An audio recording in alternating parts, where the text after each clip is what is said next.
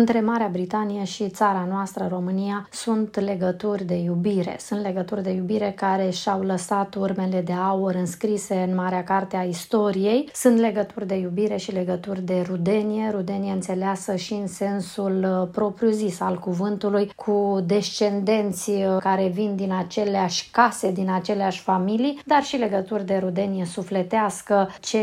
vor rămâne pentru totdeauna între noi, cred eu, prin calitățile pe care le recunoaștem uh, și într-unii și în ceilalți. Prima mare regină la care ne referim întotdeauna atunci când vorbim despre legăturile dintre Marea Britanie și România este cu siguranță regina Maria. Maria, numele sfânt al românilor și al creștinătății. Dar uh, mie îmi place să amintesc măcar întreagăt că, deși regina Maria este cea pe care am așezat-o pe bună dreptate în locul cel mai uh, iubit uh, din inimile noastre mândre de români, există o altă englezoaică Maria care a schimbat istoria României, cea care a schimbat destinul țării noastre prin intervenția ei de la Revoluția de la 1848 și probabil că v-ați dat seama că mă refer la Maria Rossetti, figură emblematică a Revoluției uh, din uh, miezul uh, secolului al XIX-lea. Ea este tot o englezoaică născută Mary Grant, care venise în România ca sora consulului englez la București, Effingham Grant, și aici s-a căsătorit cu un pașoptist de frunte cu Cea Rossetti și împreună au participat la Revoluția de la 1848, iar această prima englezoaică,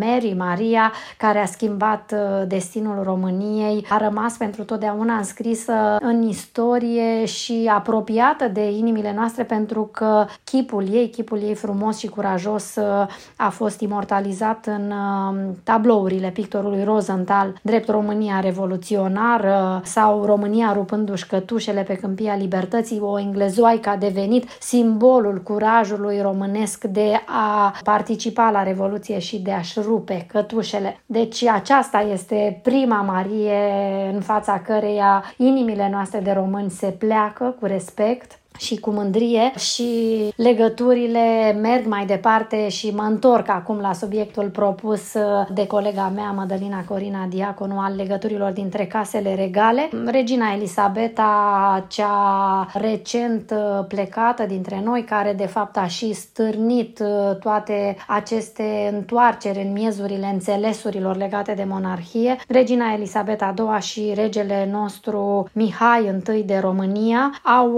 o străbunică, celebră pe regina Victoria. Așadar, regele Mihai I de România era văr cu regina Elisabeta a II, dar și cu prințul consort, uh, prințul Filip, pe care l-am pierdut uh, și pe el, care a plecat dintre noi uh, anul trecut, în 2021, exact în anul în care urma să împlinească 100 de ani. Deci oameni longevivi în casa regală a Marii Britanii. Regina avea 96 de ani și prințul consort Filip urma peste câteva luni să împlinească 100 de ani. Deci avem această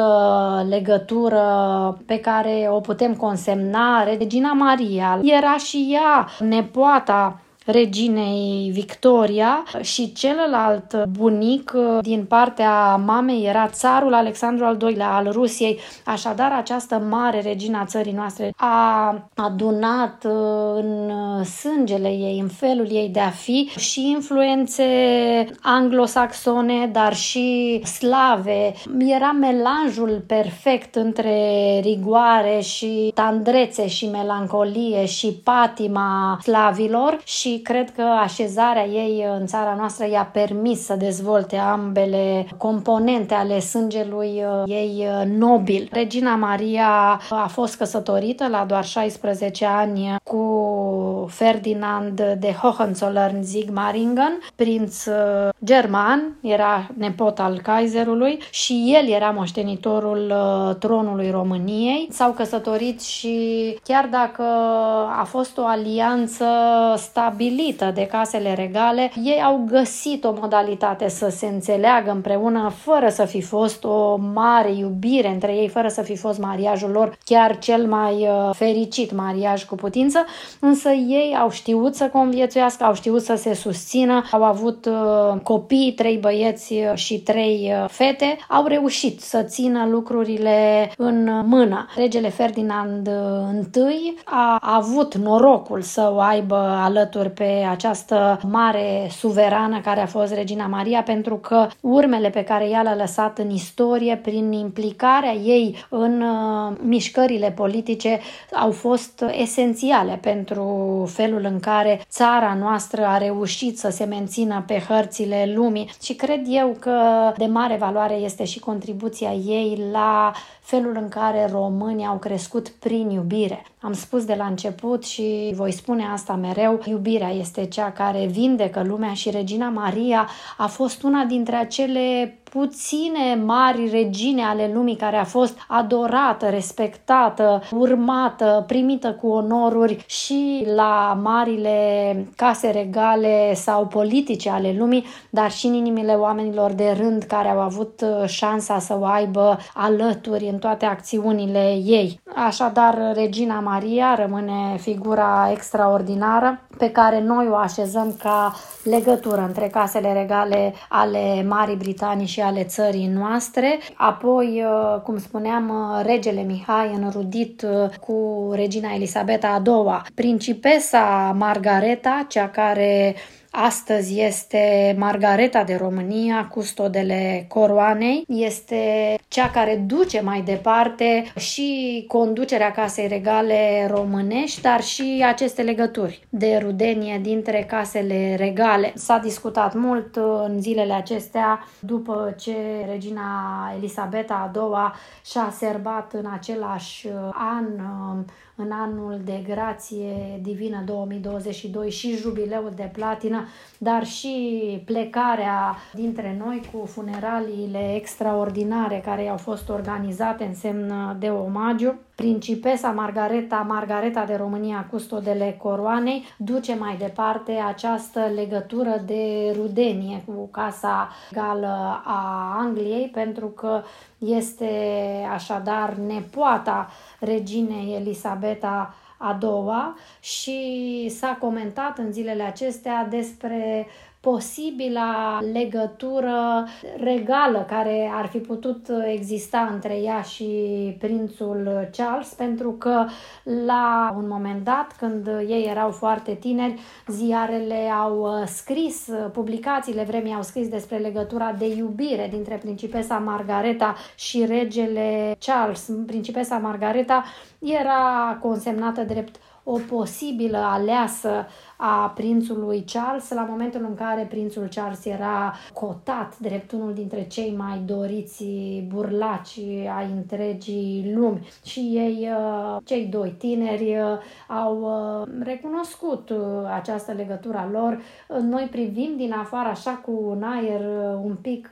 prea mult iscoditor, fără să ținem seama că și ei erau doi tineri care aveau dreptul să se îndrăgostească îndrăgostească că și ei sunt oameni la fel ca noi, dincolo de aceste titluri. Charles al Angliei și principesa Margareta de România au apărut în perioada aceea la mai multe evenimente publice și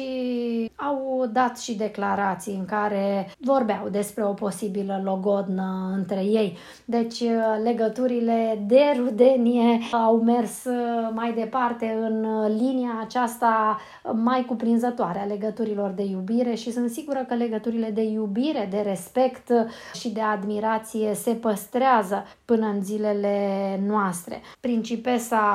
Margareta, Margareta de România, custodele coroanei, este căsătorită din anul 1996 cu Radu Duda. S-a vorbit la început cumva așa, cu un pic de îndoială despre legătura lor care părea imposibilă pentru că nu aveau aceleași ranguri sociale, dar să nu uităm că trăim vremuri moderne și vlăstarele mai tinere ale caselor regale ale întregii lumi și în România și în Marea Britanie nu mai respectă cu strictețe aceste cutume și drăznesc să spun că este firesc să facă așa. Este firesc, lumea merge mai departe și casele regale nu vor putea rezista dacă rămân într-o structură atât de rigidă care să nu țină seama de legile iubirii care până la urmă sunt mai presus de toate celelalte legi ale Universului. Sunt Alice Năstase Buciuta de la Londra într-o corespondență de dragoste, așa îmi place să o numesc. Am vorbit despre legăturile dintre Casa Regală a Marii Britanii și Casa Regală a României, dar și despre legăturile de iubire, pur și simplu, dintre Marea Britanie și țara noastră. Vă mulțumesc foarte mult!